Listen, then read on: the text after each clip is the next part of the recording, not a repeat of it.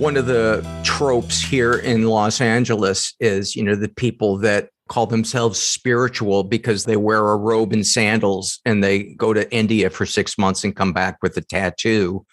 And they're still self centered and full of themselves. And one of my friends said, You want to be spiritual? Return your shopping cart, use your turn signal. You're listening to Inside Mental Health, a Psych Central podcast where experts share experiences and the latest thinking on mental health and psychology. Here's your host, Gabe Howard. Hey everyone, I'm your host, Gabe Howard, and calling into the show today, we have the host of the popular podcast, Mental Illness Happy Hour, Paul Gilmartin. Now, from 1995 to 2011, he co hosted TBS's Dinner and a Movie and performed on Comedy Central Presents.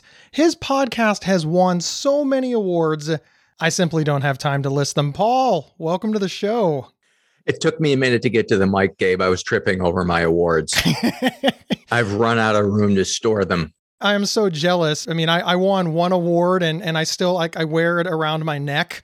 You you could build like a car out of the stuff that you've won. It's I'm glad it's a mental health podcast though. Like if it can't be me, I'm glad it's you.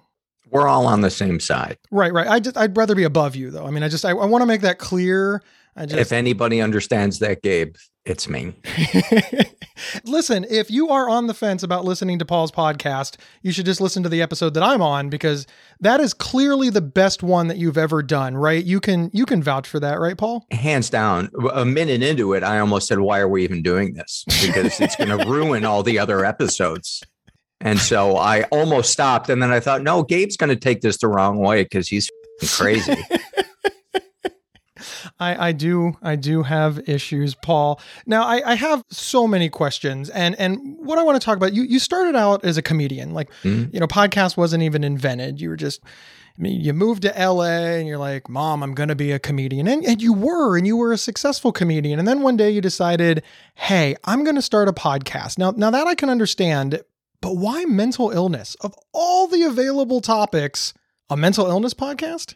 it was actually the topic before deciding to make it a podcast. Really? Yeah, I I've been taking meds since 2000. Been in therapy on and off since the late 80s. Been seeing a psychiatrist since 2000. Go to support groups, treat my depression, process all my shit. Been doing that for years. And in 2010, I was like, I don't think I need meds. I think I'm going to go off them. Went off them. It's not an uncommon story, but Not at all. Not at all. I, I'd done it before. And when I'd done it before, the depression would come back within a month or two. I'd go back on them. Well, this time I felt good for about five months. So I thought I really don't need meds anymore. And then I started getting really sad. And I thought, well, maybe it's just because it's between Thanksgiving and Christmas. And then I, somebody, I was in a support group meeting and somebody was talking about a suicide attempt. And I found myself feeling kind of jealous. And I thought something is wrong. And it occurred to me, oh, my life really doesn't suck. I just need to go back on my meds because nothing in my life had changed except my perception of it. And I was doing all the stuff I'm supposed to do, you know, go to my meetings, exercise, try to eat right, share my feelings, all that, all that stuff. And still, I felt terrible. So that's why I, I knew, oh, the meds was the only thing that's changed. And I thought, I've been doing this for a decade and I got fooled by it. And I believe that mental illness is a real thing. Imagine somebody out there that believes that therapy is weakness, you know? unfortunately, a lot of people believe that. They are wrong, to be clear. Right. Yeah. Imagine what a hill that person has to climb to ever get to a place of mental health.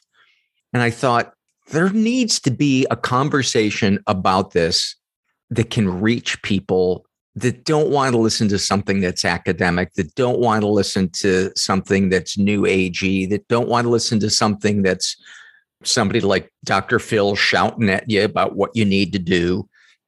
And I thought you know, I think I could probably foster a conversation that might be entertaining about this with some jokes thrown in. But throughout it, just kind of vulnerability and honesty. And that might bring some people in and help some people. I, I, have to ask you're a gifted comedian and you're funny. I've, I've listened to your show, it, it's got all sorts of elements. But whenever there's humor involved and whenever there's a comedian involved, people are skeptical and they think, hey, is this is this scripted? Is this real life? Are you telling the truth? Are you just are, are you gilding the lily for jokes? How sincere and honest and accurate is your podcast? Yeah, 100%.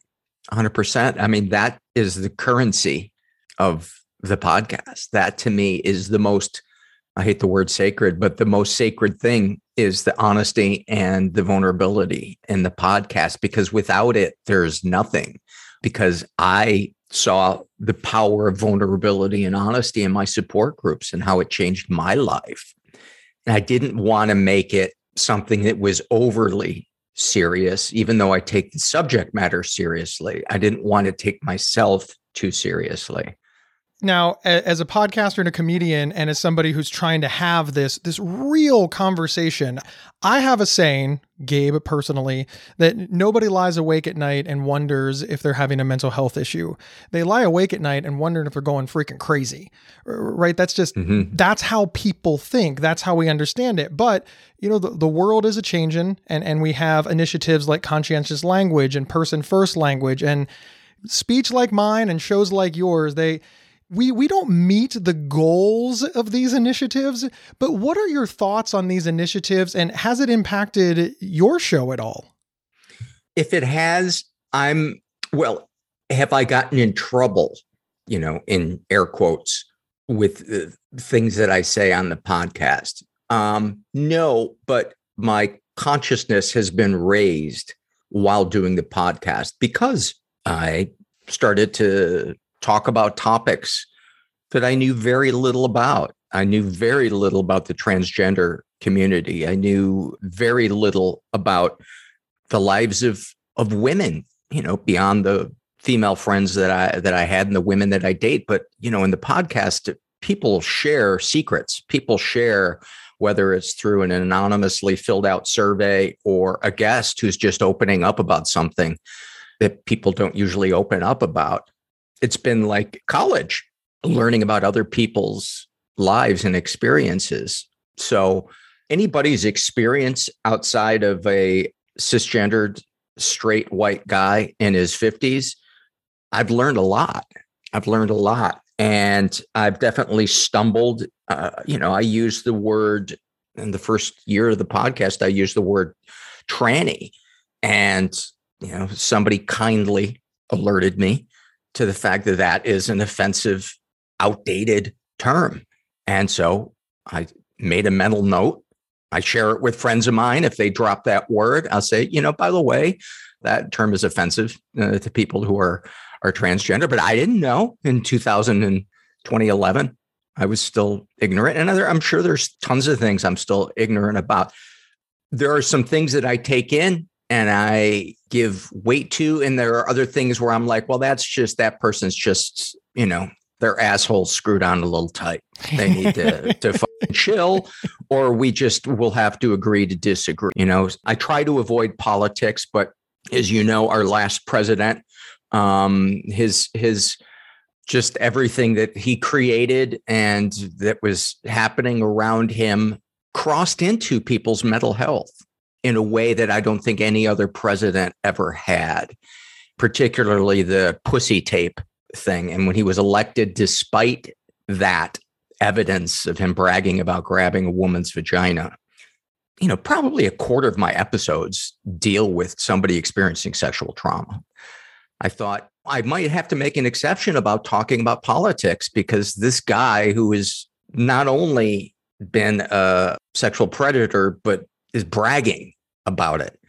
And then 60 million people are like, oh, that's okay. That, that, you know, that's going to affect people. I saw it the next day in my support group. There were women were in tears in my support group that, that this guy was elected. And I, I couldn't even, I couldn't eat. I was so just sick with disgust that this guy was elected. And I'm sure there are people listening right now that like him and are like, you, buddy. Hey, thank God we live in a democracy where we can each have a, a differing opinion, but that's my opinion. And I'm not a Democrat. The last two elections, I haven't voted for either a Democrat or a Republican.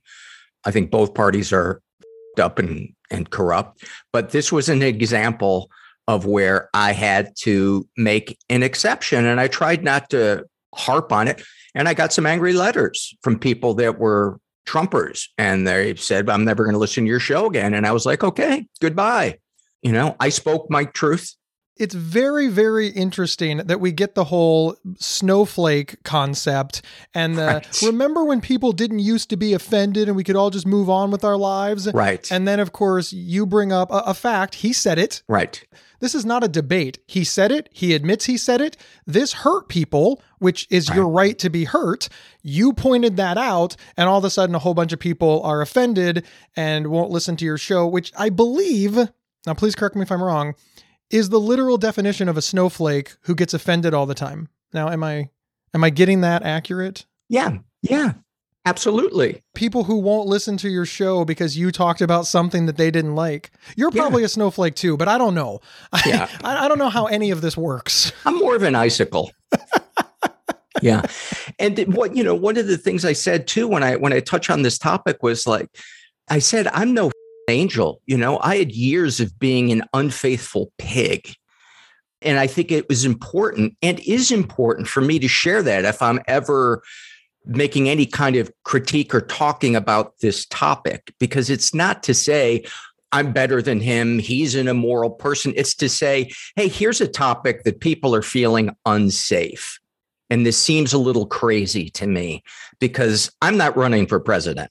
And that's the difference. And I am I feel terrible about the times that I've crossed women's boundaries or cheated on a, a partner or my ex wife. I'm trying as hard as possible to approach this with transparency and open mindedness and compassion. And I know deep down, Donald Trump is a hurt child. You know, you can see it on his face. He just wants to be loved and he is doing whatever it takes. He will say whatever he believes will get him the most amount of love. And, and he just happened to find that it was vitriol and sexism and racism. Yeah, vitriol and racism and sexism and all this, all this other stuff. And I have to say it because it's affecting people's mental health. I mean, here's how his presidency affected my mental health. I'm not trying to jump on the Republican Party or the Democratic Party. I'm just saying this is an issue about how can we be a better society? And how does this affect people? And how can I be a better person? Because I've been a problem, you know, I've been arrogant and selfish and cruel. And how can I be a better person? And I think we've got to to be honest whether it's us or it's somebody else that's that's making the world unsafe i think if people are going to feel safe we have to have conversations about what makes them feel unsafe it seems pretty elemental.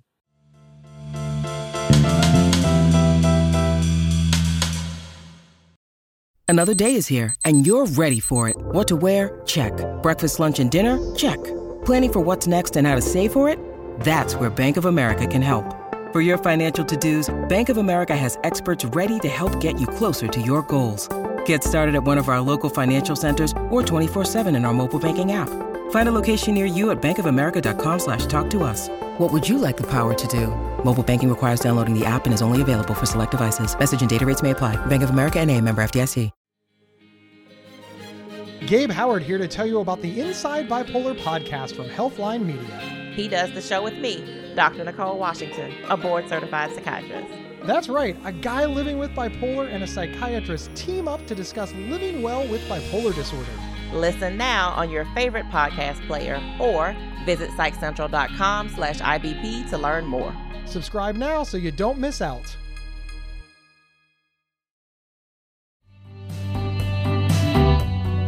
Hey everyone, my name is Rachel Star Withers, and I live with schizophrenia. I'm also the host of Inside Schizophrenia, a podcast that dives deep into all things schizophrenia, featuring personal experiences and experts to help you better understand and navigate schizophrenia. Inside Schizophrenia is a Psych Central and Healthline Media podcast, and we're available right now on your favorite podcast player. Check us out. And we are back with the host of the Mental Illness Happy Hour podcast, Paul Gilmartin.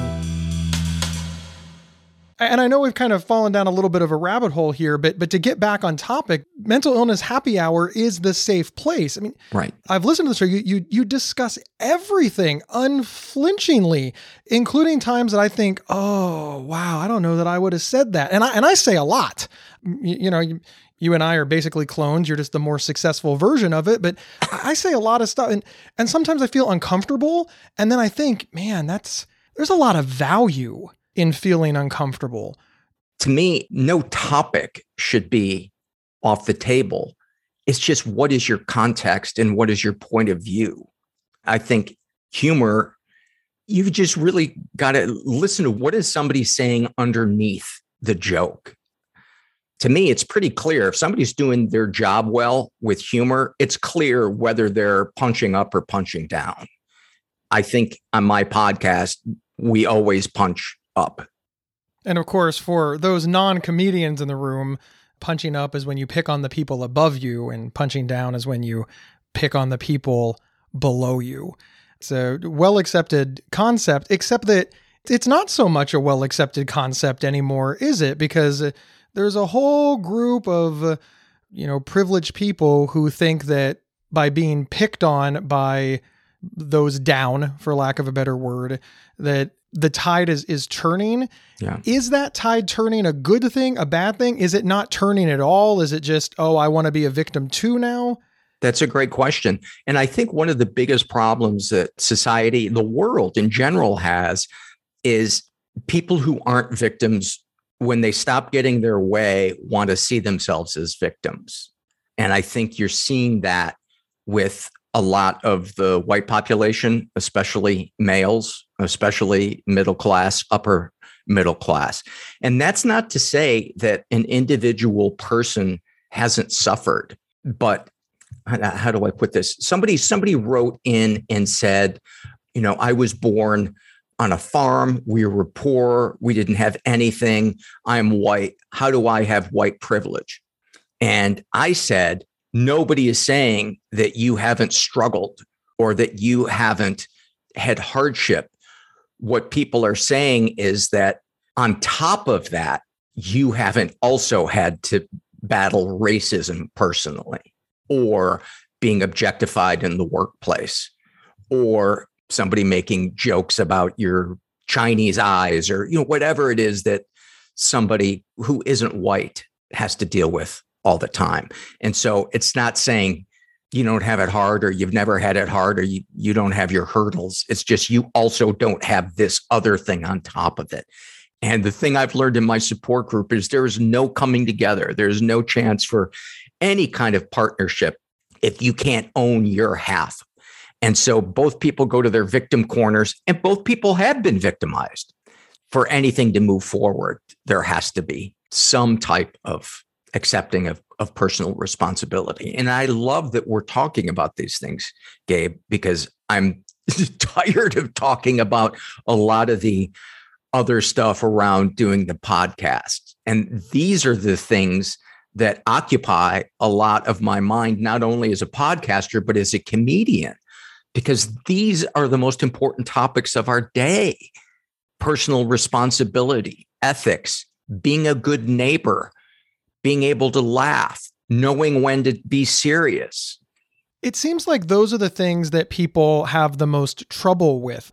These are the conversations that society needs to have though, right? We're we're really good as a society at discussing these like really high level events, you know, war, famine, but nobody is discussing whether or not you should mow your neighbor's lawn and not be paid for it or not even ask for anything.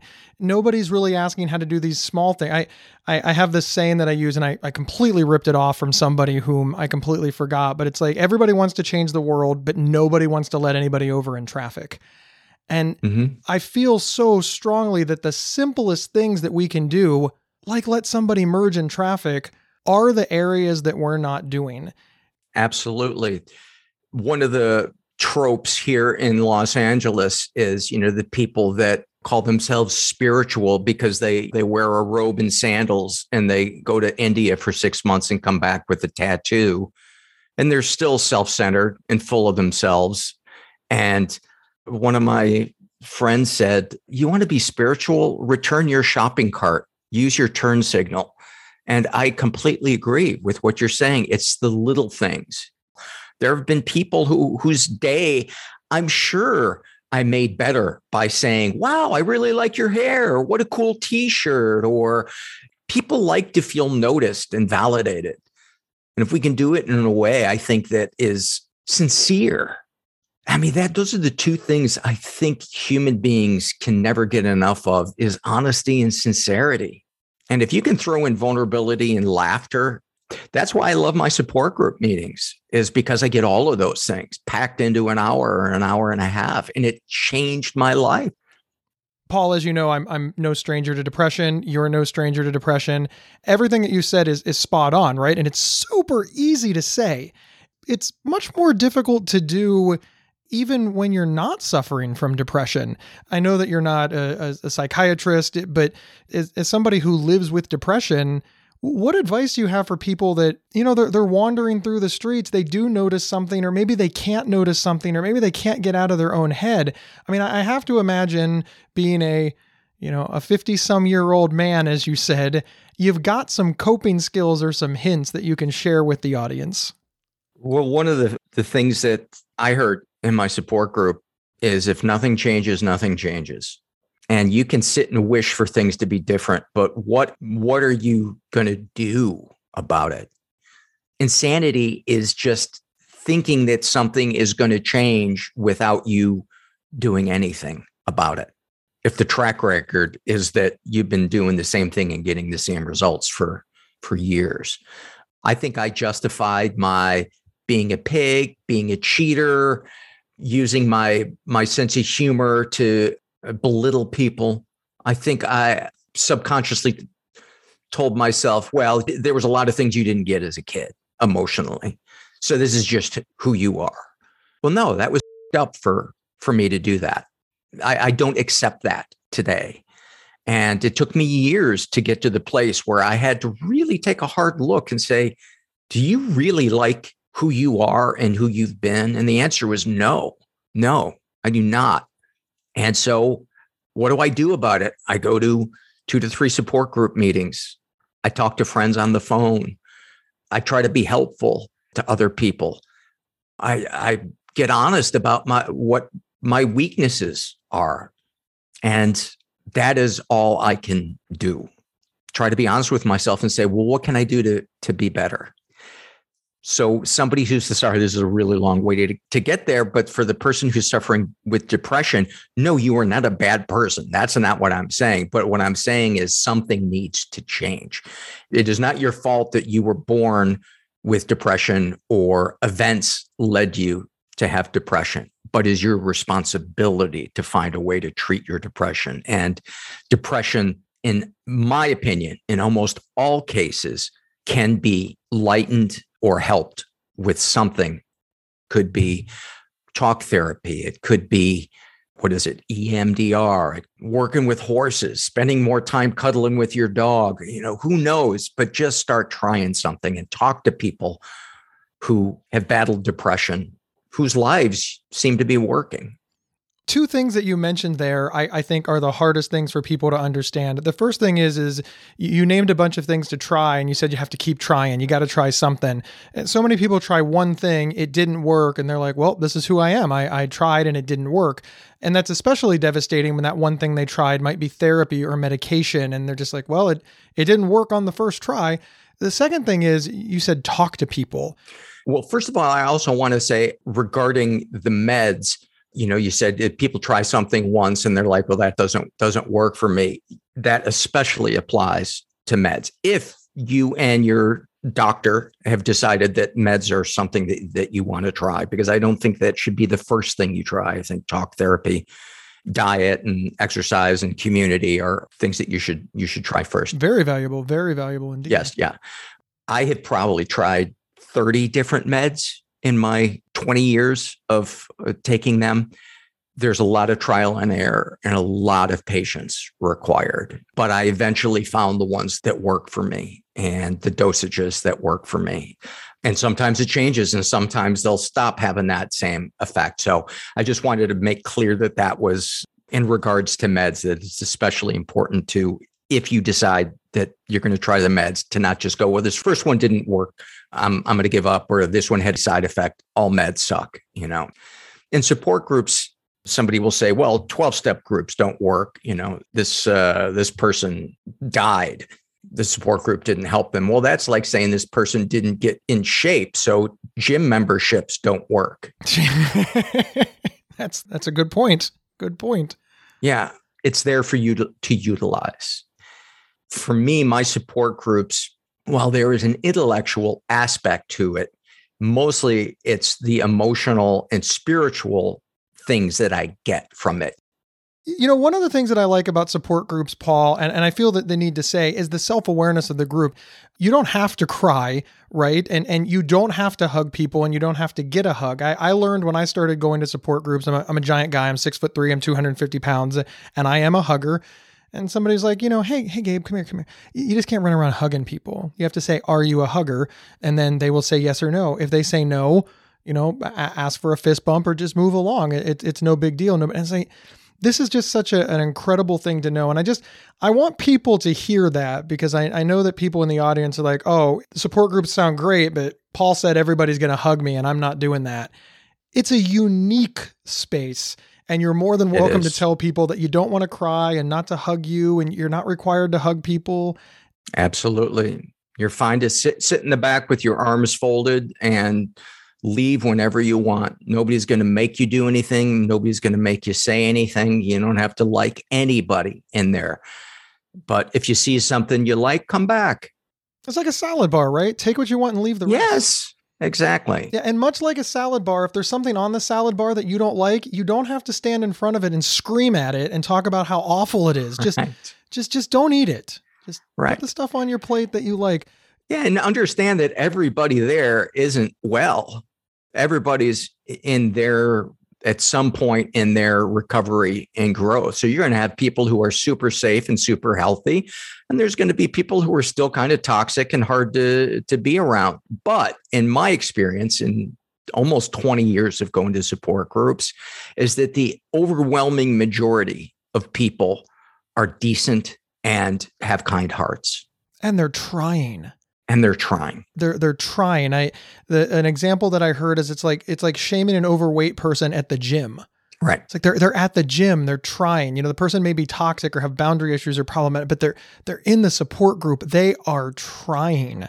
Even if that's the only thing that you can think kindly about them in that moment or positive in that moment. That's a very powerful thing that that person is trying to be better.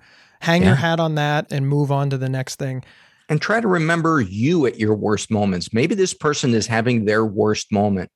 Paul, thank you so much. Now, your podcast is Mental Illness Happy Hour. It's available on every single podcast player imaginable, but you also have a website. What is that website?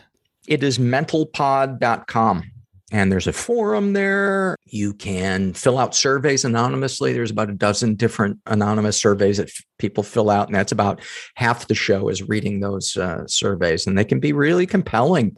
People get deep on those and share some really, really personal stuff. Sometimes funny, sometimes heartbreaking. Yeah, and Mental Pod is uh, the social media handle you can follow me at. Yeah, follow on all of them. Paul, thank you so much for being here. Thanks, Gabe. Oh, you are very welcome. And of course, a big thank you to all of our listeners. My name is Gabe Howard, and I am the author of Mental Illness is an Asshole and Other Observations, as well as an award winning public speaker who may be available for your next event. My book is on Amazon, or you can grab a signed copy with free show swag or learn more about me just by heading over to my website, gabehoward.com.